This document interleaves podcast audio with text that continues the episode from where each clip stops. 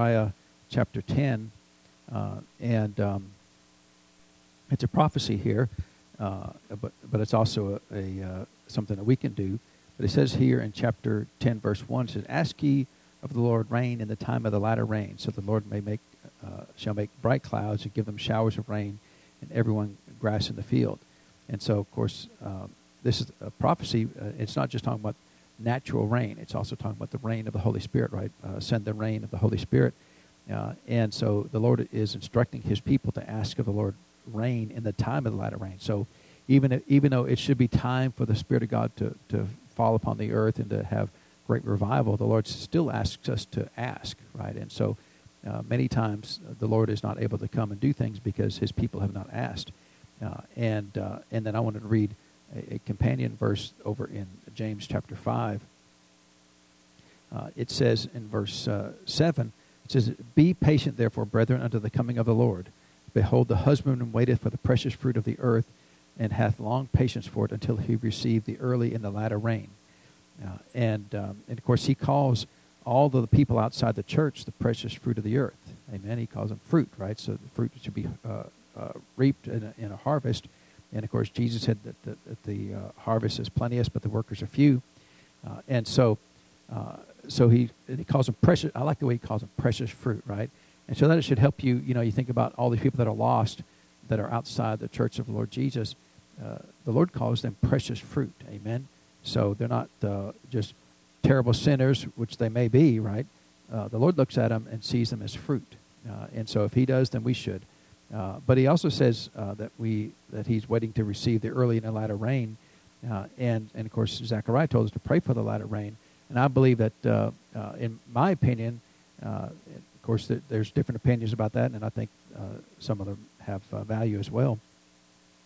But my opinion is the early rain was the rain of of um, the Lord Jesus when he was on the earth, and he was doing signs and wonders and miracles. And then uh, the latter rain uh, was really when he brought in the teaching uh, back into the church, really the charismatic renewal in the 60s and 70s. And yet we've never seen those two rains come together. And I believe that the last revival was when we'll see those two rains come together when we see uh, the signs and wonders and miracles, but we also have uh, the church founded upon the Word of God.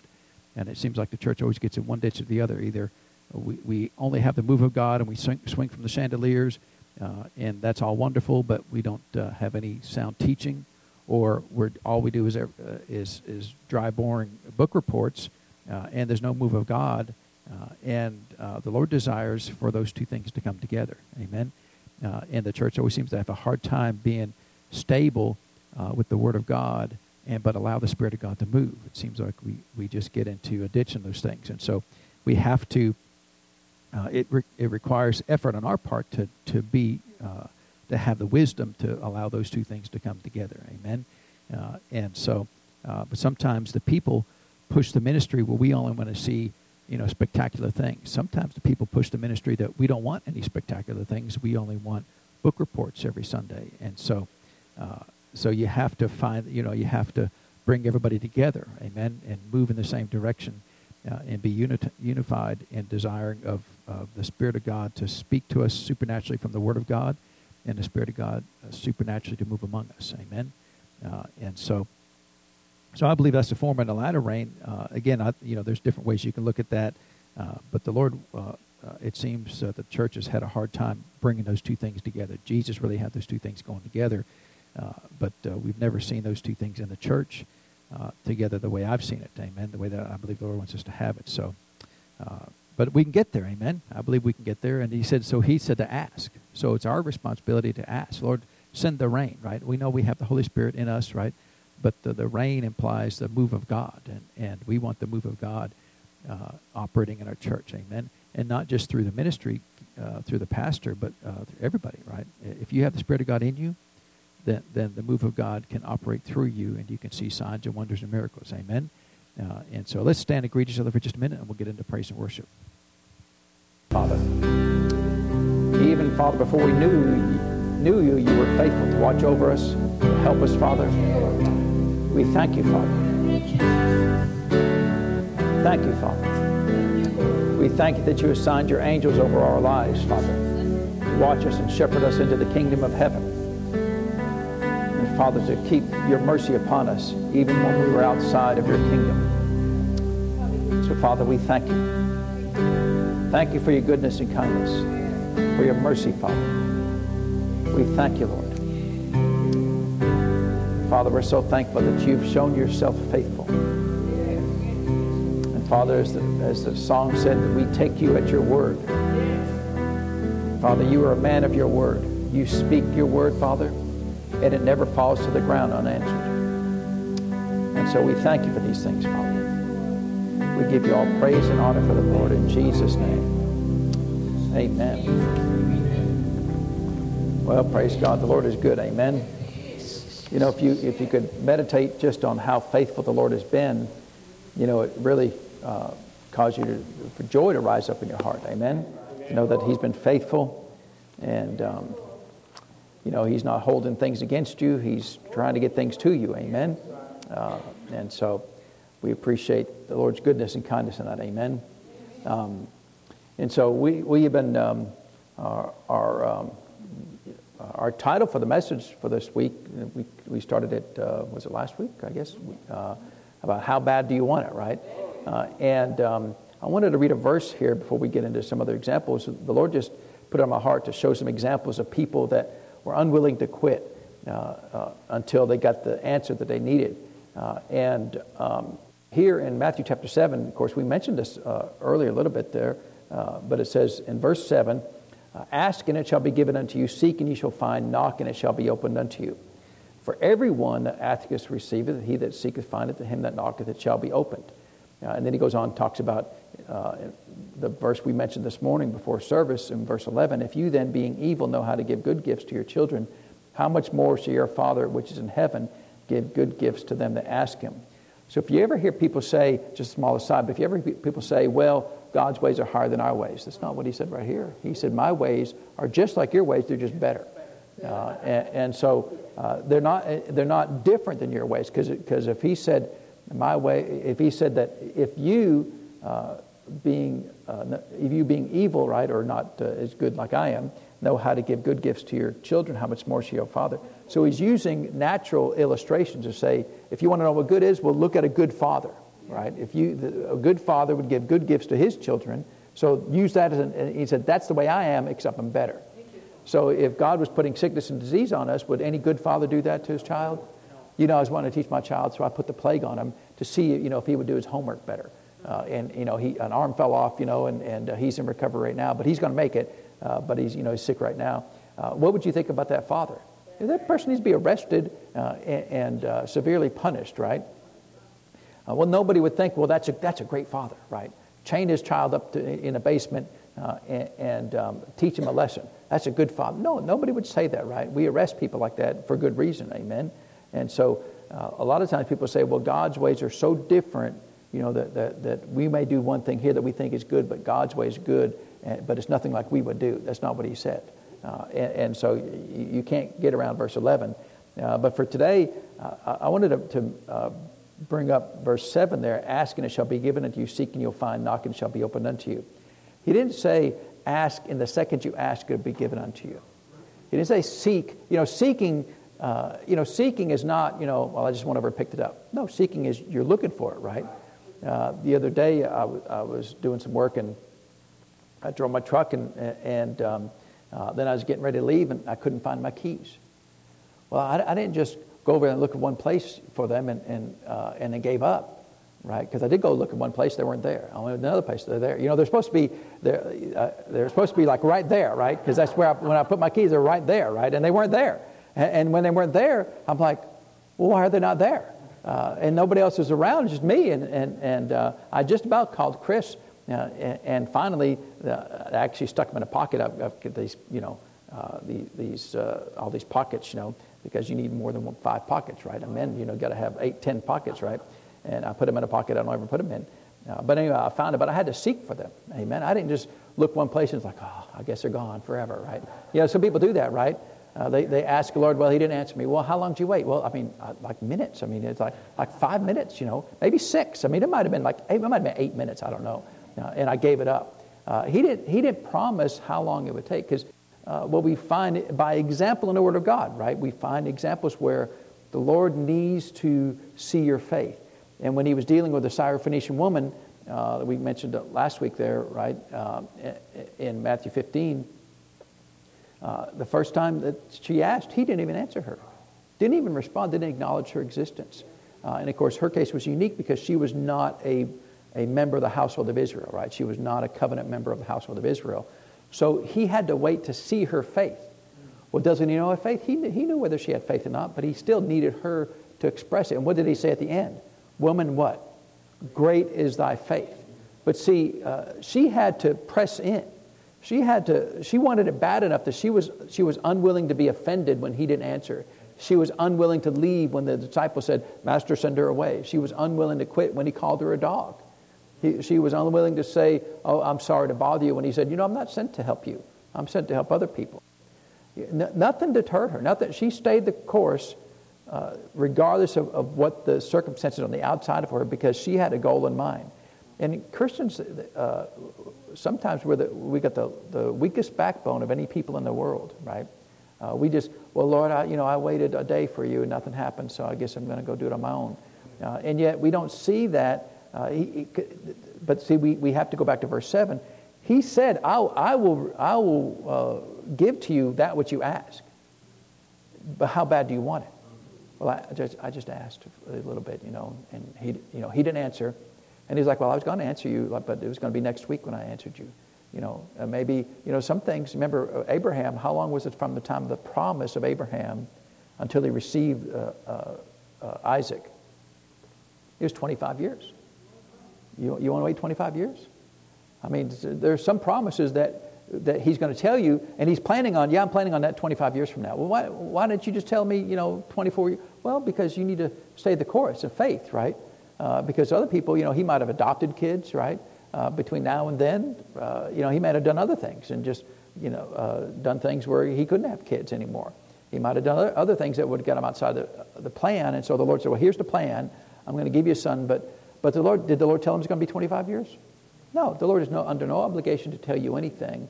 And, and now, uh, if Abraham had asked, how long would it be? You know, the Lord might have had to answer that because he said, ask and you'll receive but, the, but Abraham never asked, right? And so that's, that's you know, neither here nor there. Uh, there's some things in, in the Lord's plan that, uh, that he'll get to it when he gets to it. But how do you want it bad enough to stay the course? See, Abraham stayed the course all this time. You know, he did go visit uh, Hagar for a little while and got off course there a little bit, uh, but still. The, the thing that we need to believe is if these verses, if verse 7 is true, I will always get my answer. That's the thing you have to get settled in your heart. I will get the answer. What if I don't get the answer today? It doesn't matter. I'm getting the answer. And that, that's the part where Christians need to need a bit settled in their hearts. I'm getting the answer. I'm asking and I'm receiving. I'm seeking, I'm going to find it, right? There, there's revelations in the, in the Word of God. I'll read a verse, Lord, I don't know what that means. Now, you ever read a verse like that, don't know what it means? And Lord, I, I, I don't know what that means. Well, sometimes I'll know immediately, but sometimes uh, I don't get it immediately. I've got to go back. Lord, I still want to know what that means. I want to know what that means. Uh, and I'll go back again. Sometimes it's days, weeks, or months, sometimes even years about things. Uh, Lord, I want to know what that means. Uh, but see, I have confidence. I will know what it means. I'm going to seek and I'm going to find it. Amen. Uh, knock and the door will be open to you. Uh, you know, there, there are just things that uh, you know in your heart that you're supposed to be doing, but sometimes there's obstacles. And, eh, but you got to stay the course. You know, sometimes people know, I, you know, I've had people come up and, and say, well, I, you know, let, let, I'm praying for this job. Okay, that's great. And the next day, well, I didn't get the job. I guess, and then I'll say, well, I guess it wasn't God's will that I got the job. And so then I've got questions, right? Okay, well, let me ask you, well, did you know it was God's will before? Or were you just hoping it was God's will? See, if you don't know, then, then what are you praying for anyway, right? Because you only pray the will of God. You don't pray, and well, Lord, if, because here, here's what we do in the church many times if it's God's will, He'll give it to me. Yeah, but the problem with that statement is uh, we're New Testament Christians. We have the Almighty Holy Ghost, Spirit of God living on the inside of us. He said He would lead us and guide us into all truth and show us things to come. So you should know the will of God. He said in, in, in Colossians 1 9 that He would fill you with the real knowledge of His will with all spiritual wisdom and understanding. He said in, in uh, uh, Ephesians five seventeen, uh, be not unwise, understanding what the will of the Lord is. And so it's your responsibility to find the will of God. So you don't go to go pray, well, if it's, the, if it's God's will, but how is that faith? That's not a statement of faith. Faith says, this is what the will of God is, I'm going to receive the will of God. Faith is not like, I don't know what the will of God is, I might get something. Well, how is that faith? There's no faith in that. Faith is a, is a very deterministic uh, thing. Faith says, this is the promise, I will receive the promise into my life. Whatever the promise is, if it's healing or a sound mind or deliverance or whatever the promise is, if the Word of God gives it to me, faith says, I will get that promise. Faith says in verse 7, ask and it'll be, and it'll be given unto you. Faith says, okay, then when I ask, it's going to be given unto me. People sometimes say, well, it's faith. Well, well I asked. Uh, and sometimes God says yes, and sometimes God says no. Uh, is that what it says? Ask and maybe you'll get it. How could you have faith in ask and maybe you'll get it? What would you have faith to? What would you apply faith? Because faith says, if you said it, then I, then I get that promise. And so the, if the promise is, ask and it shall be given unto you, then, then that's the promise. Then, then if I ask, then it will be given unto me. Amen? Uh, now, uh, you, look at the whole counsel of God, uh, you've got to understand that uh, you've got to ask correctly, right? Because James says you ask uh, and receive not because you ask amiss or you ask incorrectly, right? So there is a case where if you're in error, you may not, you may not receive, right? But it's never on God's side because sometimes God's, well, well, I asked and I did nothing wrong and God just decided not to answer me. That scenario has never happened in the history of humanity. Uh, it has happened where men have asked and not received. Uh, and, and if you'll go back and ask the Lord, well, why did, you, why did I not receive, Lord? He said, because you asked amiss, you asked with the wrong attitude, you asked for uh, just to elevate your pride or to, to show people how important you were, to, to receive glory unto yourself, whatever reason may be, right? But it's never on God's side. And that's where you've got to get settled in your heart because the promise of God says you ask and you'll receive. So, and there's no wiggle room, right? There's no God in heaven deciding, well, I just, I just didn't feel like it. You know, I was having a bad Monday. You know, we were out, you know, having a, a big party on su- Sunday, and I came on a Monday, all these prayer requests. You know, I, I, I didn't feel like doing it. No, just answer's no. That's never happened, right? God's not that way. Well, you're that way, right? I'm that way, but God's not that way. And so the promise says, Ask and it shall be given unto you. So that's what you got to set your anchor on. Your anchor is, I'm getting the answer. And see, if I don't get the answer, I may go to the Lord. say, Lord, it's been, it's been a, a month or two or whatever, however long is. Is there anything I'm doing that, that's hindering you answering my request? See, I want to know if there's anything I need to do differently. And the Lord may be like, no, you're fine. Okay, Lord, I'm going to stay the course. I will get the answer. Uh, you know, I, I, I, told you one time I had, uh, I had uh, some pain in my, my right my right uh, shoulder. Uh, and, you know, I, mean, I, I don't think, I don't, I don't, get, people get afraid of stuff like, oh, it could be anything, right? Could be cancer, you know, could be whatever. You know what I think it is? Nothing. It's just a thing, right? Uh, and so I didn't think anything about it. Well, about a month or two later, the, the, uh, it's still hurting. My, my left elbow, my left shoulder started hurting me.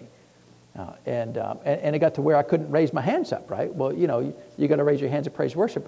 People, oh, look at him. He's just, he's just so subtle right there. And that's because I couldn't raise my arms up, right? And so, uh, so I had my normal uh, physical with the doctor, and, and, I, didn't, I didn't know what it was, you know. And so he said, anything? I said, well, yeah, I've got this thing, you know, going on my shoulders. And, uh, and he asked me, you know, this, that, you know, what about this, what about that, you know. And, uh, and he said, well, he said, it's probably arthritis.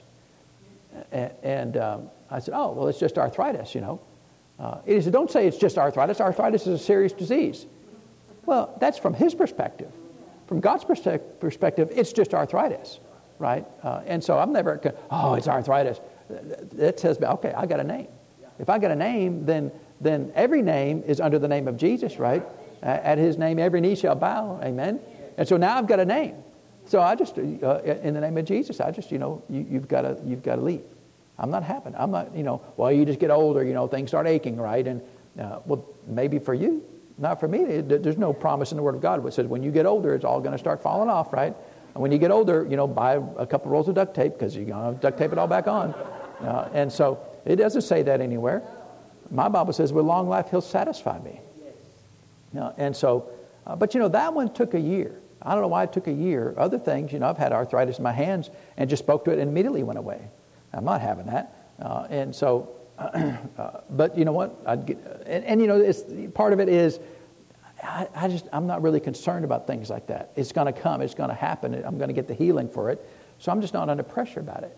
You know, sometimes I forget about to pray about it and I just go on in my day.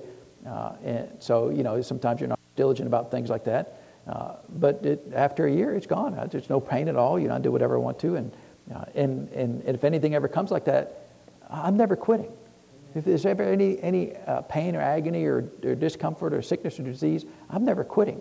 It's going to lose because if I ask, I'm going to receive it. Amen. Uh, and so, see, that's, that's where my anchor is. It's coming.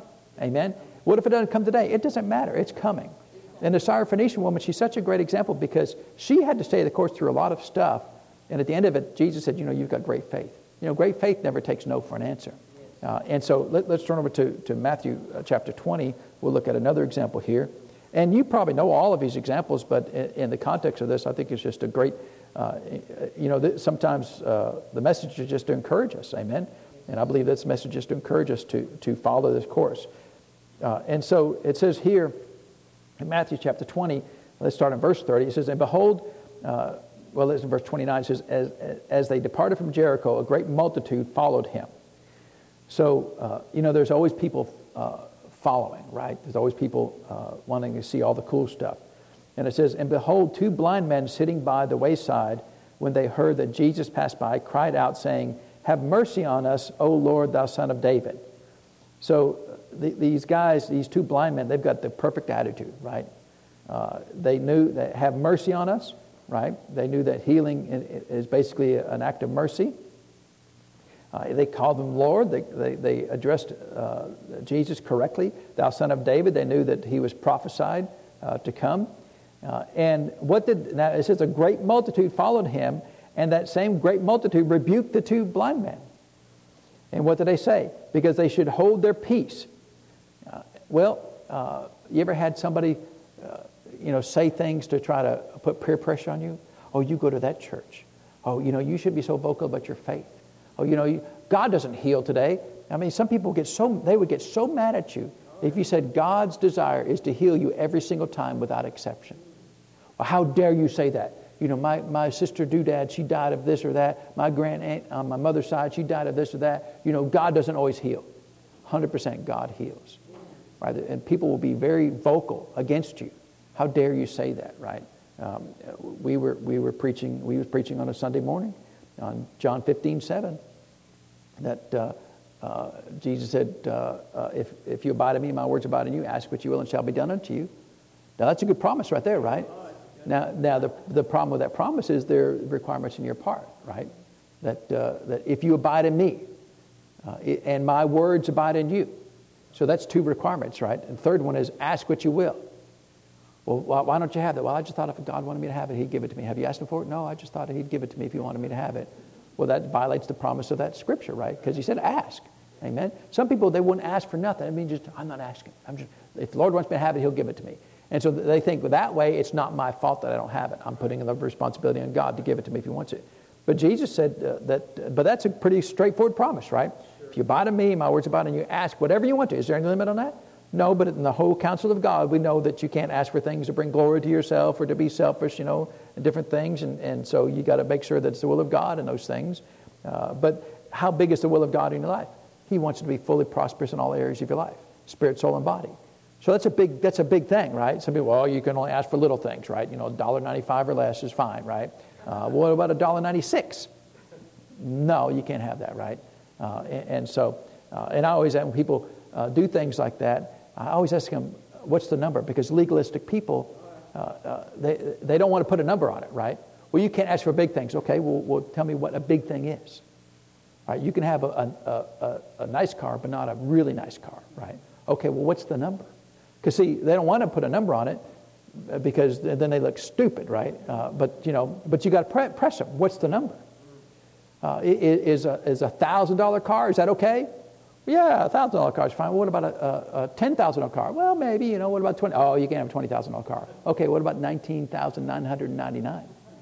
What's the number? I want a number, because because see, uh, uh, uh doubt and unbelief has no intelligence, and it can't withstand any scrutiny at all. So you, you, you just press it. What's the number, right? You know, it's, it's the same thing. You know, a pastor can't make too much money, right? What's the number? I always ask, what's the number? Is a dollar enough? Well, maybe, you know, I don't know. What's he going to spend it on? Right, a dollar. and so, what about two dollars? What about three dollars? No, I don't know. What you know? What's the number? And so, uh, uh see, Jesus said, "There's no number. Ask, and you'll receive." Amen. He didn't put any limits on it, but we put limits on it. Well, you can only ask for small things. Well, based on what? Are you, are you the, does the whole world have to come to you to, to, to get your approval for, is this thing right here? Have I crossed the line or is this, is this below the, uh, well, that, that's okay, brother. We'll let you ask for it. Oh, thank you for your graciousness, right? Uh, but, but people do that. Amen. But Jesus didn't put a, a, limit on it. We put limits on it, but he didn't put a limit on it. Uh, and so, uh, so I was preaching, and somebody came up a- after the service you know, and this guy, he was what I call a guru, right? He wasn't a, a faithful Christian anywhere. He just, he just went around churches and did this right here. that right there? No, no. Like, like he's the church pope, right? You know, for the, the Protestant pope running around, right? Uh, and, and, so uh, he, he said, You're preaching false hope. Like, what, what's that even mean, false hope? It's hope based on the Word of God, because it is hope, right? Because it, it, may take a day, right? It's hope is in the future.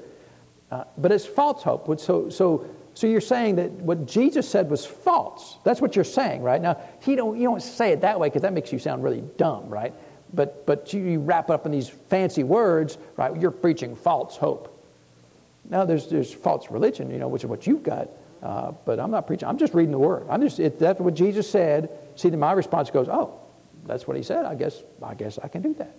See, from the day I got born again, I started reading the Word of God. I, I would read a, a, verse like that. Oh, I guess I can have that.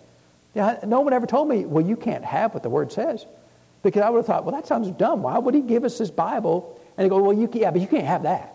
Well, so they I can have that. Yeah, but you can't have that. Well, based on what? Well, just because, you know. Because they, they, they asked for it, they didn't get it, so therefore God doesn't give it to everybody. Well, I don't know about them. I just know about me. Uh, and so uh, so uh, when, when I read Matthew 7, it says, Ask and you shall receive. Uh, that, that's the deal, right? Now, now uh, back here in, with the blind men, uh, the multitude, not one person rebuked them, the multitude rebuked them. Everybody came against them. Uh, and there will be times, especially the more you want to desire to walk in faith, the more people will, will try to hinder your faith. Right. Until you get it settled in your heart, like, that's the dumbest thing I've ever heard that God doesn't answer prayer, right? And then they'll leave you alone. Uh, but they'll push and, and find out wh- where's your faith limit? How, how bad do you want it? And that's what they were, you know, and, and who's motivating them? The devil's motivating these people, right? And they're yielding to the motivation of the devil. Now, people in the church are motivated by the devil oftentimes. Well, you don't want to be too fanatical, right? Well, see, that, uh, you know, there, there was a fellow, uh, and I don't, I don't uh, desire to speak ill of him, but uh, his name was Donald Gee, and he was a, a great man of God. Uh, he was president of, of, a, of, a, of a Pentecostal college in, in England, uh, and, uh, uh, and they, call him, they, they called him an ambassador of faith, that he was just a great, well respected man of God. But he had a problem with healing. And, and he did not believe that it was God's will uh, every single time, without exception, to heal you. He thought sometimes God wanted you to be, to be sick. And so he wrote a book. Uh, uh, about uh, Trophimus. Uh, remember Trophimus, the Bible says that, that, Paul left Trophimus at Miletus sick. but it doesn't say that it was God's will for him to be sick. It just says, and really when I read it, I'm thinking, Paul's like, I got to go. How are you feeling, Trophimus? I'm not feeling good. I got to go. Sorry, buddy. You know, uh, get better. Hope you get better soon. I got to go. That's the deal, right? It wasn't because, well, it, okay, God must want you to be sick, so I'm going to leave you here uh, and stay in God's perfect will to be sick. There, there was no doctrinal statement like that. It was just a statement of fact. Uh, he's sick. Paul had to go. He left him there. Uh, and he said, See, sometimes God wants you to be sick. But there's no, you're, you're, you're adding doctrine, but there's no doctrinal statement there. Uh, and so he, uh, but he said, You fanatical Christians that hold on to God's desire to be healed all the time, you need to get over it. He called them fanatical. And I'm thinking, you know, it is not fanatical to just read the Word of God and go, Oh, I guess, I guess he's my healer. By his stripes I was healed. That is not a fanatical statement at all. That's, that's like normal entry level faith as far as God's concerned, right? God, God never says, He never told the Syrophoenician, wow, you got fanatical faith. You, are a fanatic. He never called anybody a fanatic. Uh, even people had great faith, he didn't call them fanatics. Amen. Uh, uh, he said, You all need to be like him, right? Remember, remember the, the, the centurion he said, I've not found so great faith, no, not in Israel. He said, All you Jews that have been around with me for thousands of years, and, and you can trace your, your ancestry all back to Adam, he said, You need to be like this guy that just showed up. And of course, all the Jews like, uh, because, you know, they made him look bad, right? Uh, he made them look bad.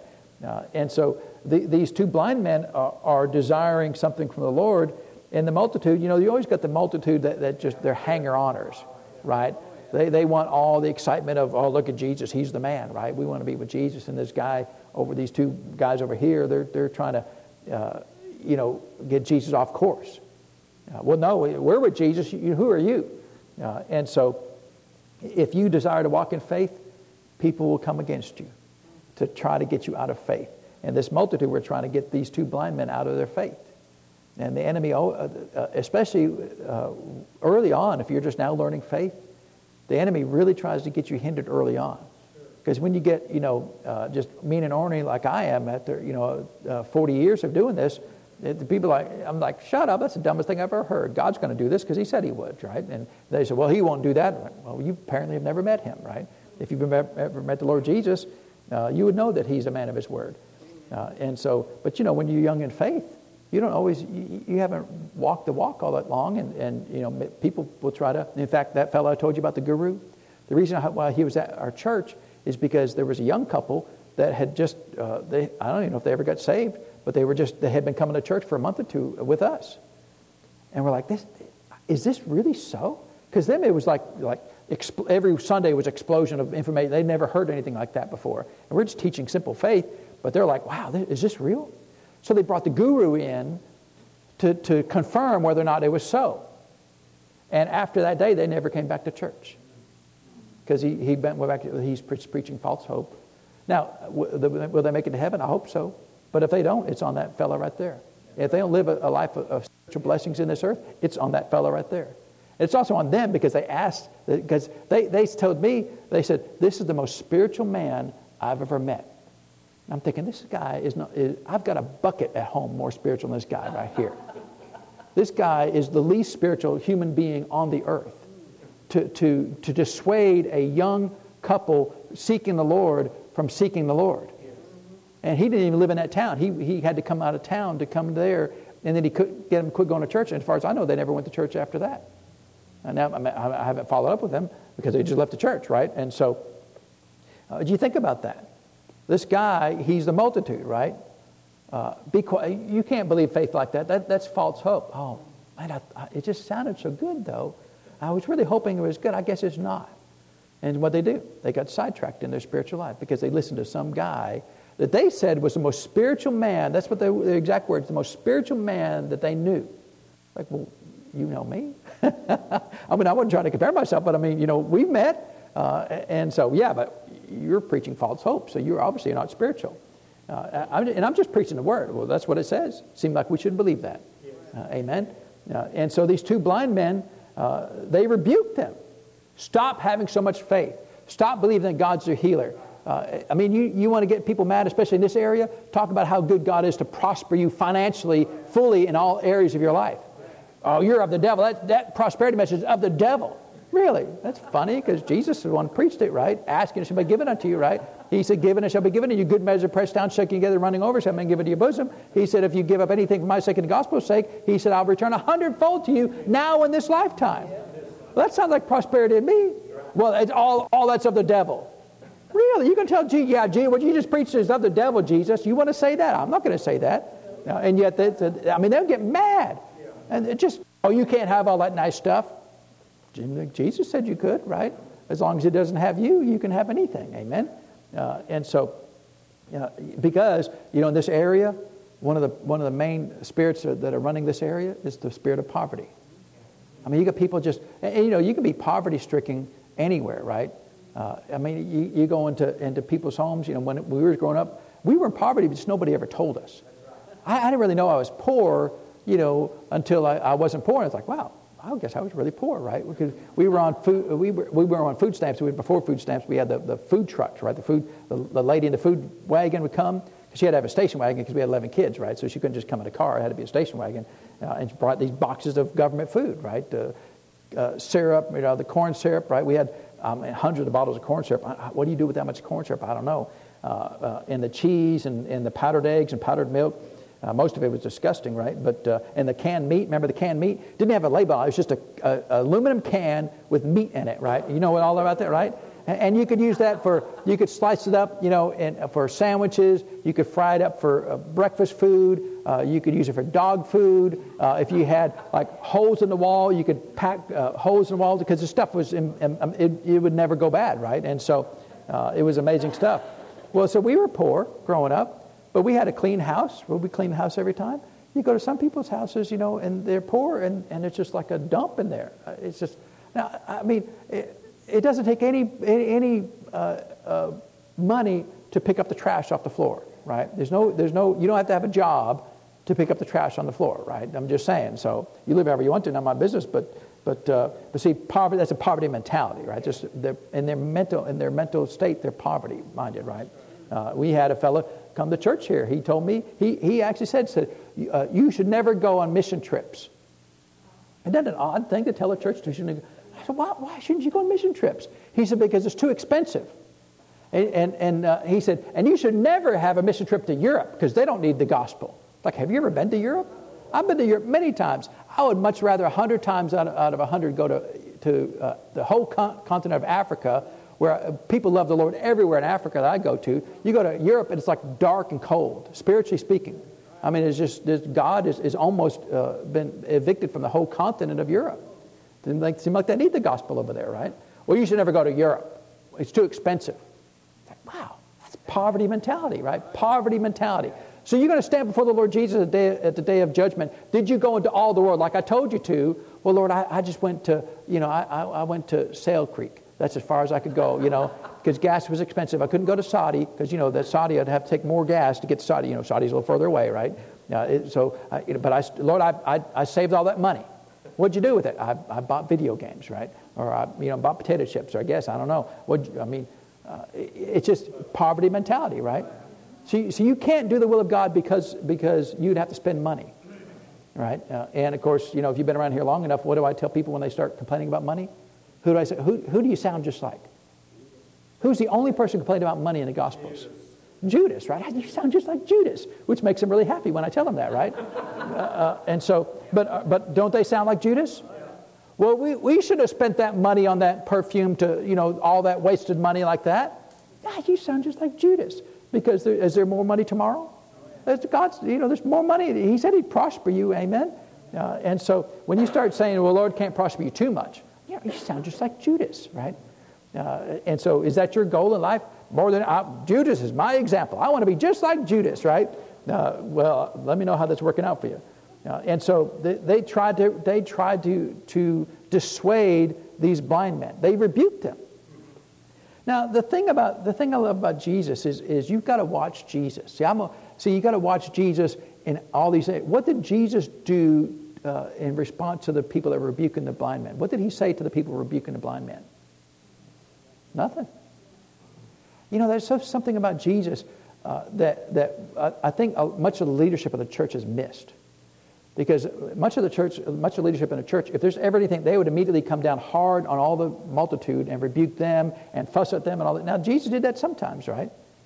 But many times, what did he do? He didn't do anything. Well, why not?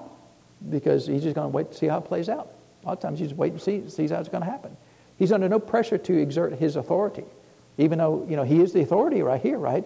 Now he's the Son of God. He's healing people, getting people raised from the dead. What did, the multitude say? Jesus, should we do something about these men bothering us?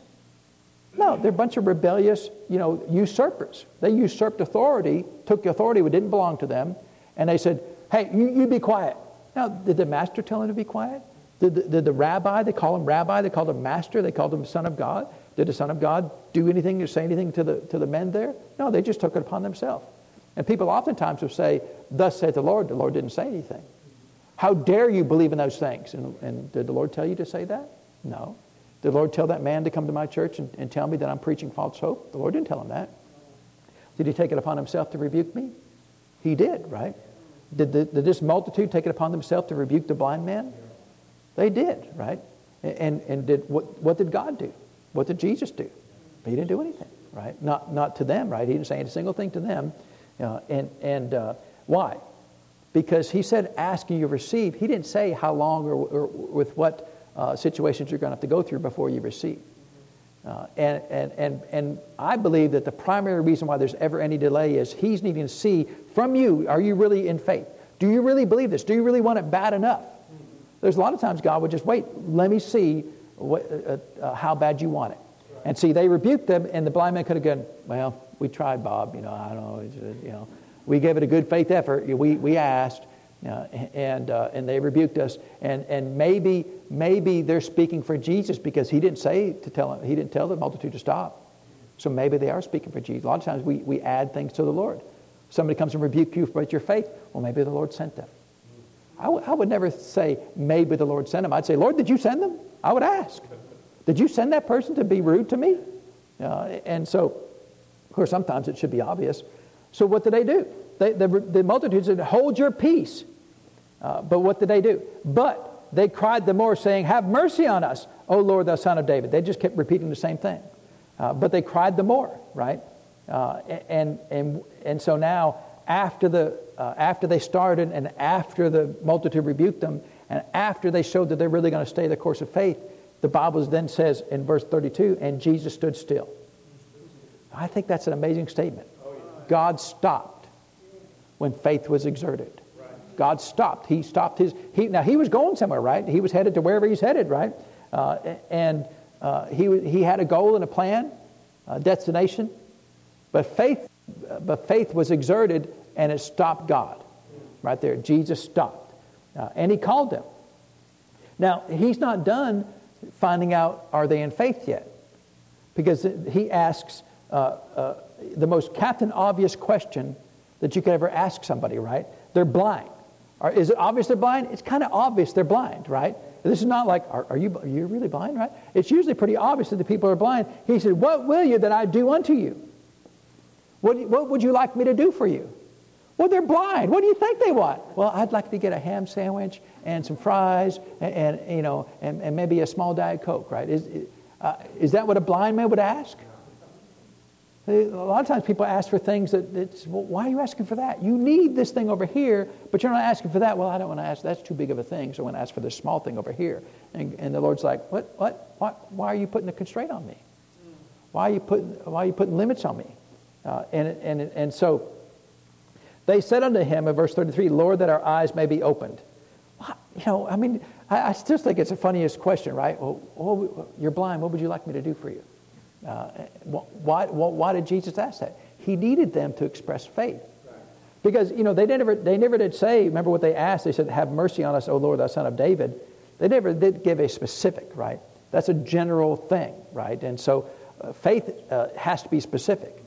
Well, Lord, just bless me what would you like me to bless you? How would you like me to bless you? Well, just, just bless me, Lord. What, what's that even mean, right? I know we say that to bless them, Lord, but we really mean that we're saying they're stupid, but we don't want to be, you know, we're in the South, so we, don't, we want to be polite. So when you say you bless them, Lord, they really mean, oh, you know, they're really dumb, they don't know how to get out of the rain. Uh, but the Lord needs us to be specific in faith. I want you to heal my eyes. I want to be able to see. Okay, now that you have specific faith, see, then I have a specific answer for you. Uh, and so so Jesus had compassion on them, right?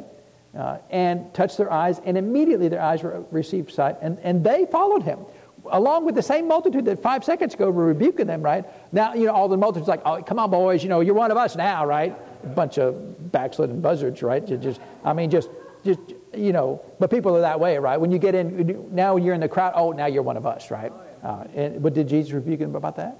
No.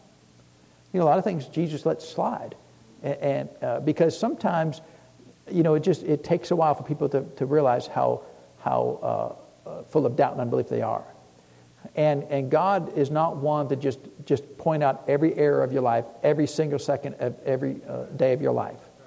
A lot of things He'll just wait, and He may He may never mention it to you. He may He may be planning on mentioning to you six years from now.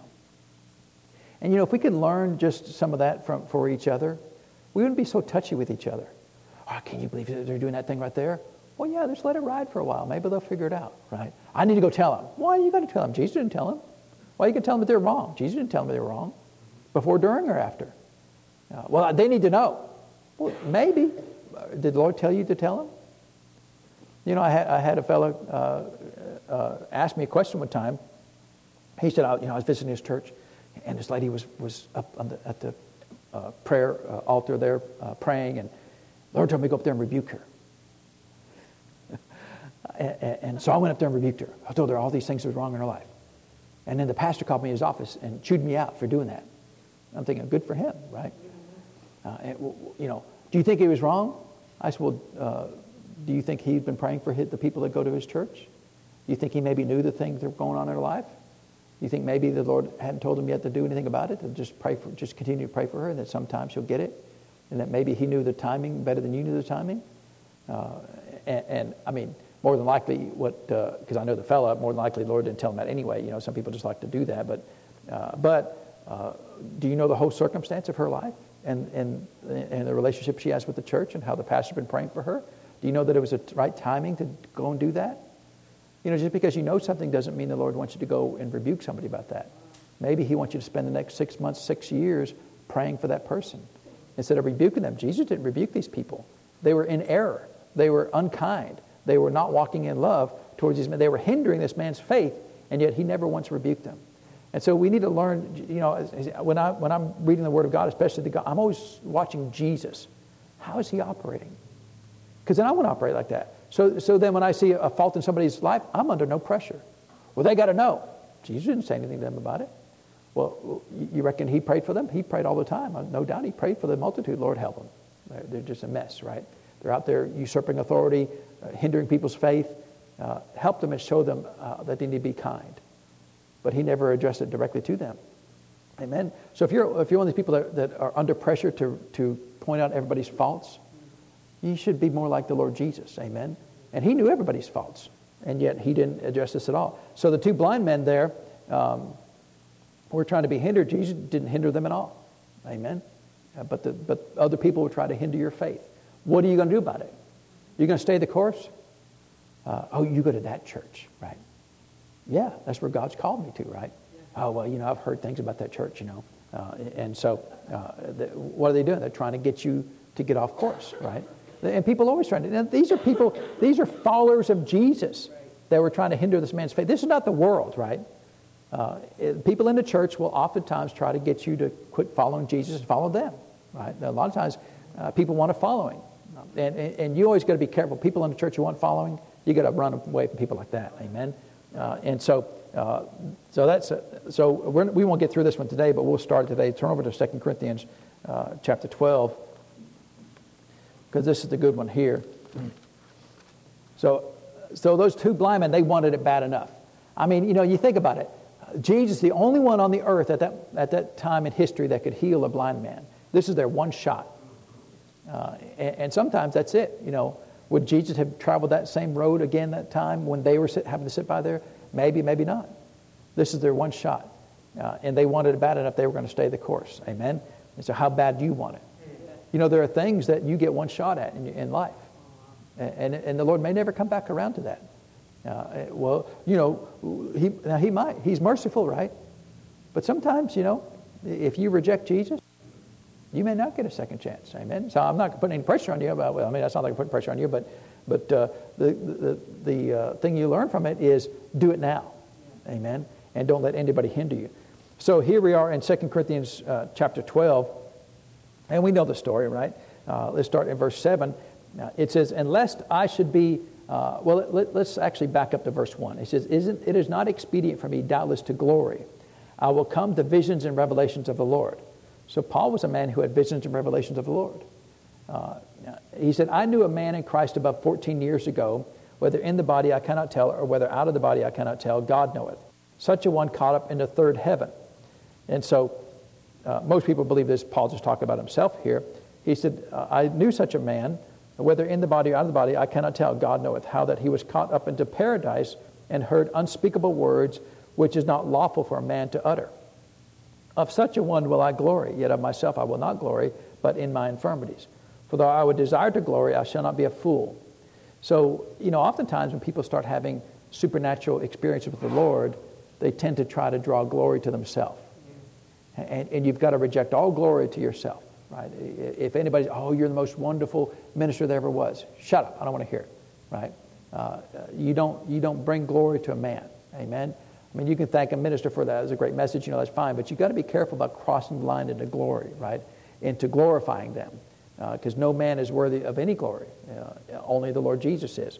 And so, I, I, uh, for though I would desire to glory, I shall not be a fool.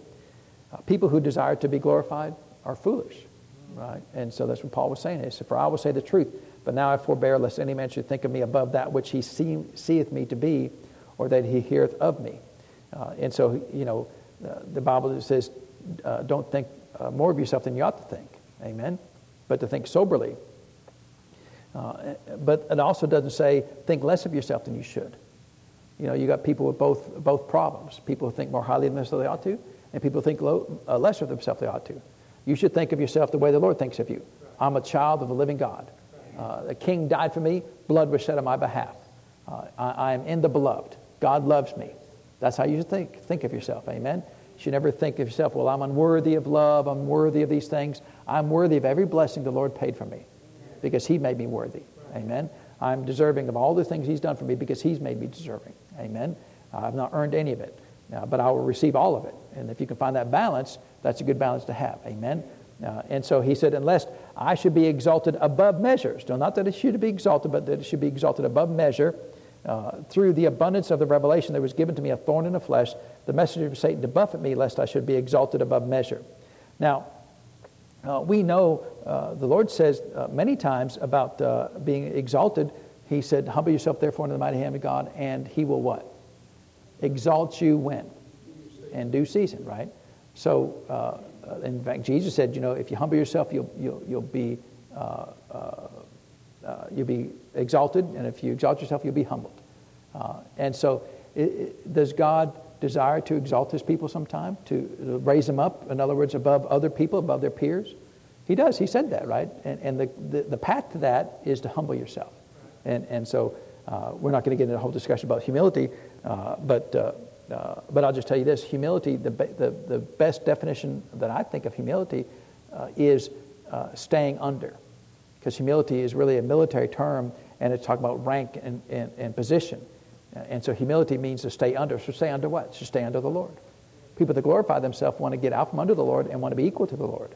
And, and they get in trouble like that. So that's, the, that's always a problem with humility is just stay under the Lord. Now, he may exalt you to the highest position in the land, but as long as you stay under the Lord, you're good. Amen. That's all humility is, just staying under, staying under the Lord. Uh, and so uh, there was given to me a thorn, a thorn in the flesh, the messenger of Satan to buffet me, lest I should be exalted above measure. Uh, and so, uh, so of course, uh, he says, For this thing I besought the Lord thrice, that it might depart from me. So let's back up verse 7, and, and he said, um, The reason why that, well, first of all, what was the source of this thorn in the flesh? It was a messenger of what? Satan, all right? So we got to start there, right? So the source of the thorn in the flesh was a messenger of Satan. Was it was a messenger of God? No, it was a messenger of Satan. So did God send it?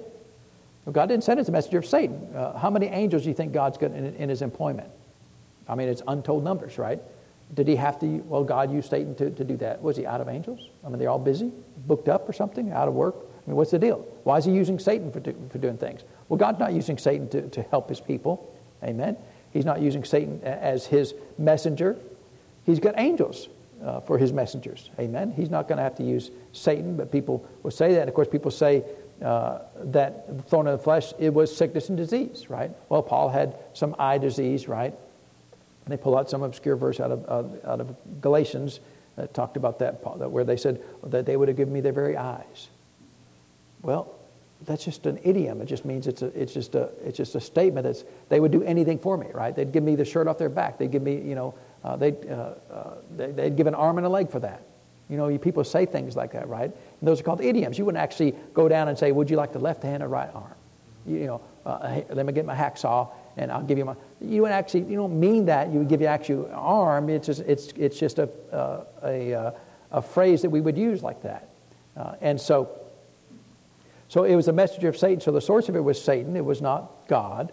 Uh, and, and he says that uh, it was a thorn in the flesh. And, and what was the purpose of it? That I, lest I should be exalted above measure. Well, now, if Paul stayed humble, who would have exalted him? The Lord would have, right? Because he said, if you humble yourself, I will exalt you in due season. And so it's the Lord's desire to elevate, to, to exalt his people when they remain in a humble state.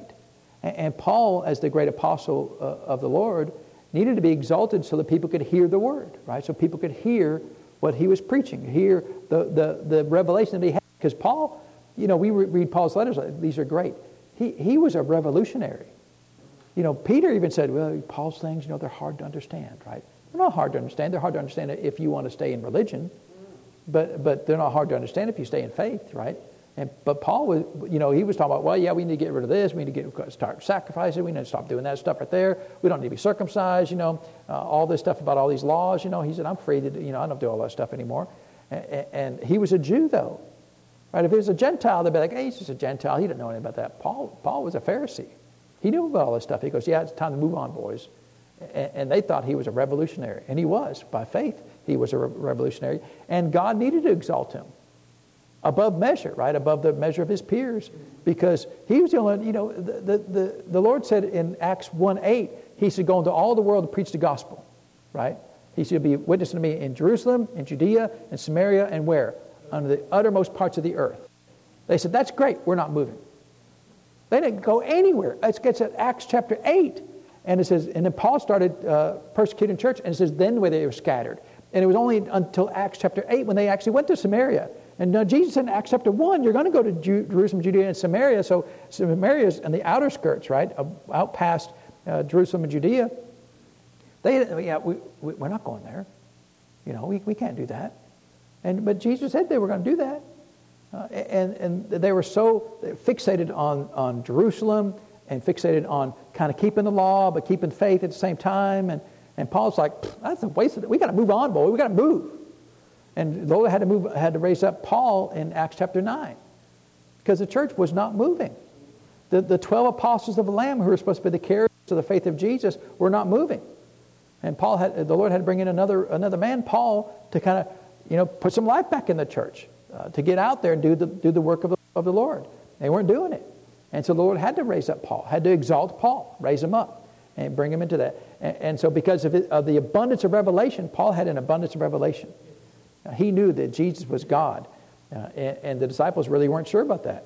They knew he was the Son of God, but they weren't really sure he was deity, right? They knew he was the Messiah, the, the, the great general of Israel, but they weren't sure he was, he was God himself. Paul knew it. He had an abundance of revelation. And so there was, a, a, a there was given him a thorn in the flesh.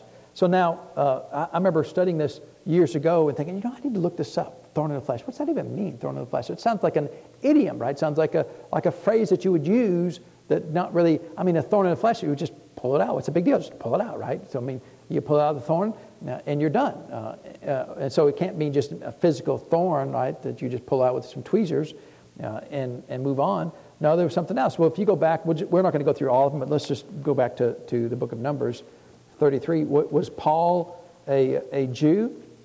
He was a Jew, right? You think he, he knew anything about the Word of God? He did know about the Word of God, right? He knew, he knew the Word. He knew that he studied the Word of God. Uh, and uh, we're going to go to Numbers 33 there. Uh, and it says, uh, this is the Lord speaking in verse 55. He said, But if you will not drive out the inhabitants of the land from before you. So he's telling them as they're, as they're getting ready to leave uh, the wilderness and go into the promised land, he said, But if you will not drive out the inhabitants of the land from before you, then it shall come to pass that those which you let remain of them shall be pricks in your eyes and thorns in your side, and shall vex you in the land wherein you shall dwell. So now the Lord, the Lord is using that exact phrase, thorns in your side, right? Thorns in your flesh. And in the context of Numbers 33, what is a thorn in the flesh? It's the people, right? The people were a thorn in the flesh. Uh, and so, and, and, you go back, we're not going to go through all of them right now, but uh, you go to uh, Joshua chapter 23, uh, Judges chapter 2, uh, Genesis chapter, uh, chapter 3, Isaiah 55, and Ezekiel 28. There's a lot of references of the same type of phrase there, but Numbers is, is, a good one. anytime you see that phrase, "thrown in the flesh, it's always talking about the exact same thing, always talking about people. So now, Paul, being a Jew, would have known that phrase because it's a, it's a, spe- it's a specific phrase. It doesn't mean a physical thorn. And he wasn't trying to imply it was a physical thorn, like an actual thorn, right? Because people say it was sickness and disease. Okay, so not actual thorn, you're talking about that it means something else. So now that you open up the door that it might mean something else, which it does, then you should find out what it actually means. And so you go back in the Old Covenant and you find out every time they use that phrase, they're always talking about people. And so the thorn in Paul's flesh was not sickness and disease, uh, it was just people people that were annoying him. Did people ever annoy Paul? You go through the book of Acts. How many times did people annoy Paul? All the time, right? They tried to kill him, right? There's some, the Jews took a vow. We're not going to we're not going to eat again until we kill Paul. And of course, they never did kill him. So I wonder if they starved to death. Uh, I wonder how strong their vow was, you know. Uh, and so sometimes he had to be let down in a basket down, over the city walls, right, uh, to escape uh, the danger that was there with him. Uh, and so, so the, the thorn in the flesh uh, was, uh, was the people. Uh, anybody want to deal with, with rotten people? You want to go to people all the time. How many times did Paul go places uh, and, and, the Jews rose up and threw him out or stoned him, right? Remember one time they stoned him, left him for dead? Uh, and, it was almost always the Jews that were, that were uh, sometimes it was the, the heathens, right? When he was saying, well, that's not even a God. Well, how dare you say that? Well, get your God to do something, right? And uh, my God will heal your sick. You know, what's your God going to do? Nothing except, you know, make me some money. Uh, and so, so sometimes, you know, he would stir up other people, even outside the Jewish world. Uh, but uh, uh, almost everywhere Paul went, people were being unkind to him, right, trying to kill him. Uh, but sometimes, just turn over to Acts chapter 16, sometimes it was the same person just over and over again, right? and so, um, in Acts chapter 16, this is eh, when he was at, uh, at Philippi, uh, it says uh, in verse 16, Acts chapter 16, verse 16, it came to pass as we went to prayer, a certain damsel possessed with the spirit of divination met us, which brought her masters much gain by soothsaying. The same followed Paul and us and cried, saying, These men are the servants of the Most High God, which show us the way of salvation. Now she was devil possessed, and she was telling everybody, Hey, look at Paul. You want somebody who's devil possessed uh, being your spokesperson? Nobody wants that, right? Uh, devil possessed uh, woman there uh, speaking uh, uh, th- this way, and it, it, was no doubt it was in in jest, right? She was just mocking Paul. What did Paul do? Nothing. He didn't do anything at first, right? It says, and this she did this did she many days. So what did Paul do on the first day she did it? Nothing. Was it a thorn in the flesh? Sure. What, what did he do the second day she did it? Nothing. Was it annoying to Paul? Sure, it was. Uh, eh, eh, what, did, what did he do the, the third day, right? Uh, it says many days, right? So that implies many, right? That it's probably not two or three. It's probably, you know, I don't know what many is, but it's not three. Uh, and so many days, but the, Paul being grieved after, after many days, after she was a thorn in his side for many days, now I don't believe uh, particularly that uh, 2 uh, Corinthians 12 was talking about this case uh, because uh, he did something about it and, and uh, it was removed, right? So this thorn in the flesh was removed out of his life. Uh, we got to go back to 2 Corinthians 12 and find out, well, why didn't God remove that, right? And so we'll look at that here, but we probably won't get to it today. So we're going to give you the rest of the story next week, right? But he did, he did Cast this devil out of her. I command thee in the name of Jesus Christ to come out of her. And he, the devil, came out at that same hour. So he cast the devil out. So in this case, the, the thorn was removed. And he did it by the authority of the Lord. Uh, and so, uh, why didn't he do it the first day? Well, for one thing, uh, you've got to understand, uh, uh, you know, sometimes, in, especially even in the charismatic world, you know, uh, Mark 16 says, the believer shall lay hands on the sick and they'll recover. So you know what we do all the time? We just go around just doing this right here. And yet, when Jesus went to the Pool of Bethesda in John chapter 5, how many people were at the Pool of Bethesda? Great multitude. How many did Jesus go and pray for? Just one. Why did Jesus pray for one? That's who the Lord told him to go pray for. That's who the, the Father said, You go pray for that one man. Now, anybody that came to Jesus got healed, but sometimes Jesus was only sent to one person. Uh, you know, you have to, in other words, you have to be led by the Spirit of God. You know, do things by the, by the unction of the Spirit of God. If the, Lord, if the Lord gives you an unction to pray for people, then pray for them. But if He doesn't, well, they, they need prayer. Maybe they need prayer, but maybe not. Maybe it's not the time right now. Maybe the Lord's working on their faith. Maybe He's working on, on getting them to repent first. Maybe He's working on some other things. Uh, and so a lot of times we just we just bypass the will of God and just go start laying hands on people, and then we get little success. And well, Lord, why is it not working? Well, I never told you to lay hands on that person. Well, but you said lay hands on the sick. I did say that. But I didn't say don't be led by the Spirit of God. Because again, you go back and look at the example of Jesus. Did he, did he always go and, and uh, now, every, again, everybody came to him, always got healed. But when he went places, sometimes he'd go to one person in particular, just one. And, and that's all that got healed. Uh, and so, uh, so uh, even, even here with Paul, why didn't he rebuke the devil the first day? He didn't have an unction to do it. Uh, so, what should you do if you don't have an unction? Absolutely nothing. Well, don't, don't, don't, she needs the devil cast out of her. She does. Did she want it the first day? Maybe not. Did she want it the second day? Probably not. But see, Paul kept doing his job. She kept doing her job. And, and, and maybe a spark of life came in her and she said, You know, I need, I need this, but I don't know how to get out of this being devil possessed. Uh, and, and, I think in this case, that, that wasn't the case because of Paul being grieved, right? Uh, that, uh, that she was a hindrance. And sometimes the Lord will do things if you're a hindrance to, to the advancement of the gospel uh, he, he will shut things down. And he just, uh, he just uh, had Paul rebuke this devil here uh, and cast it out of this woman uh, because she was a hindrance to the gospel. and so, but he couldn't do that until he had the unction of the Spirit of God to do that. Because it's the power of God, specifically, it's, it's, it's either the working of miracles or special faith in, in casting out devils. It's usually special faith that's casting out devils he had to wait on the unction from the Lord to give him the power to do that. It's not just it's not just the words, right? Yeah, you'll cast out devils, but it has to be the power behind those words. And so if the power's not there, you don't say the words. Well, I said the words and nothing happened. Well, was the power there?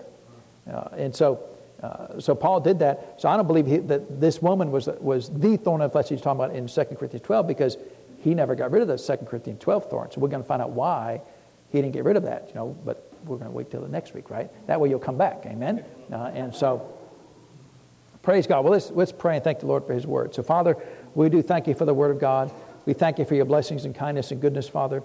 We thank you, Lord, that you, that you promised in the word that if we ask, we'll receive. If we seek, we'll find. If we knock, the door shall be open to us. You never told us the time frame, Father. You never told us.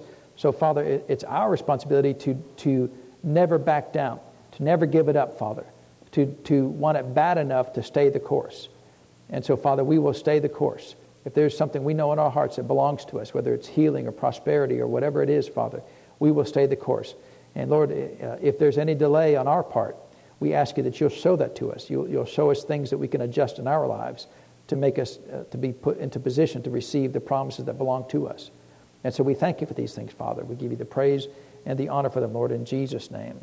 Amen. Amen. Well, praise God. Uh, you know. Uh, Paul is not perfect. I know that may be a, a news to some people, but Paul was not a perfect man. Amen. Uh, and we'll, uh, if we get a chance, we'll look at some of those things where the Lord had to rebuke him. Uh, and so, uh, well, let's get ready to receive this morning's tithes and offerings. Amen. Is the Lord good? He's good and kind all the time. Amen. We so, we're so thankful to his goodness and kindness and so thankful that he's prospered us. Amen. You know, prosperity is not a bad word. Uh, it's, uh, in fact, we're working on a, on a book about prosperity scriptures and, um, uh, someone told me who's in the business said, well, you probably shouldn't call it something about prosperity because, you know, that's a bad connotation. And I'm thinking, that's the stupidest thing. I mean, it's true because some, in some circles of the church, the word prosperity is a bad connotation. But the Bible literally says that, that he takes pleasure in the prosperity of his servants. Well, I didn't write that. He wrote that, right? If he takes pleasure in my prosperity, then, then prosperity is a good word, right? but in some circles, you know. So I mean, we, we may call it something different anyway, just to appease, uh, because we wanted people to to uh, uh, to grow in faith, right? And if they just have a knee jerk reaction, well, I'm not reading those scriptures because they're just scriptures, right? Uh, anyway, so uh, but the Lord does the Lord does uh, take pleasure in your prosperity, amen. That means He desires for you to be fully supplied in all of your life and all of your needs, wants, and desires met. Uh, and is that all there is to life? There's way more to life than just getting the next toy. Amen. But if there's things that you need or want or desire, the Lord is perfectly fine with providing that for you. Amen. He, no, I didn't write that. He wrote that. Amen. Uh, and so let's pray and thank the Lord for the opportunity to give today. So, Father, we thank you. We come to you in faith, thanking you for your word that, that you do uh, take pleasure in our prosperity, Father, because when we're prosperous, then we can help others. When we're prosperous, we can go all the world and preach the gospel, Father. We thank you for these things, Lord. We thank you that as we give, that, uh, that with good measure pressed down, shaken together, and running over shall many give into our bosom. So we give, Father, by faith. We give, Father, as, as cheerful givers, thanking that you blessed us and, and increased us, Father, to be able to give. And so we give you the praise and the honor for these in Jesus' name. Amen. We'll come ahead, Mr. Jared, and receive the offering.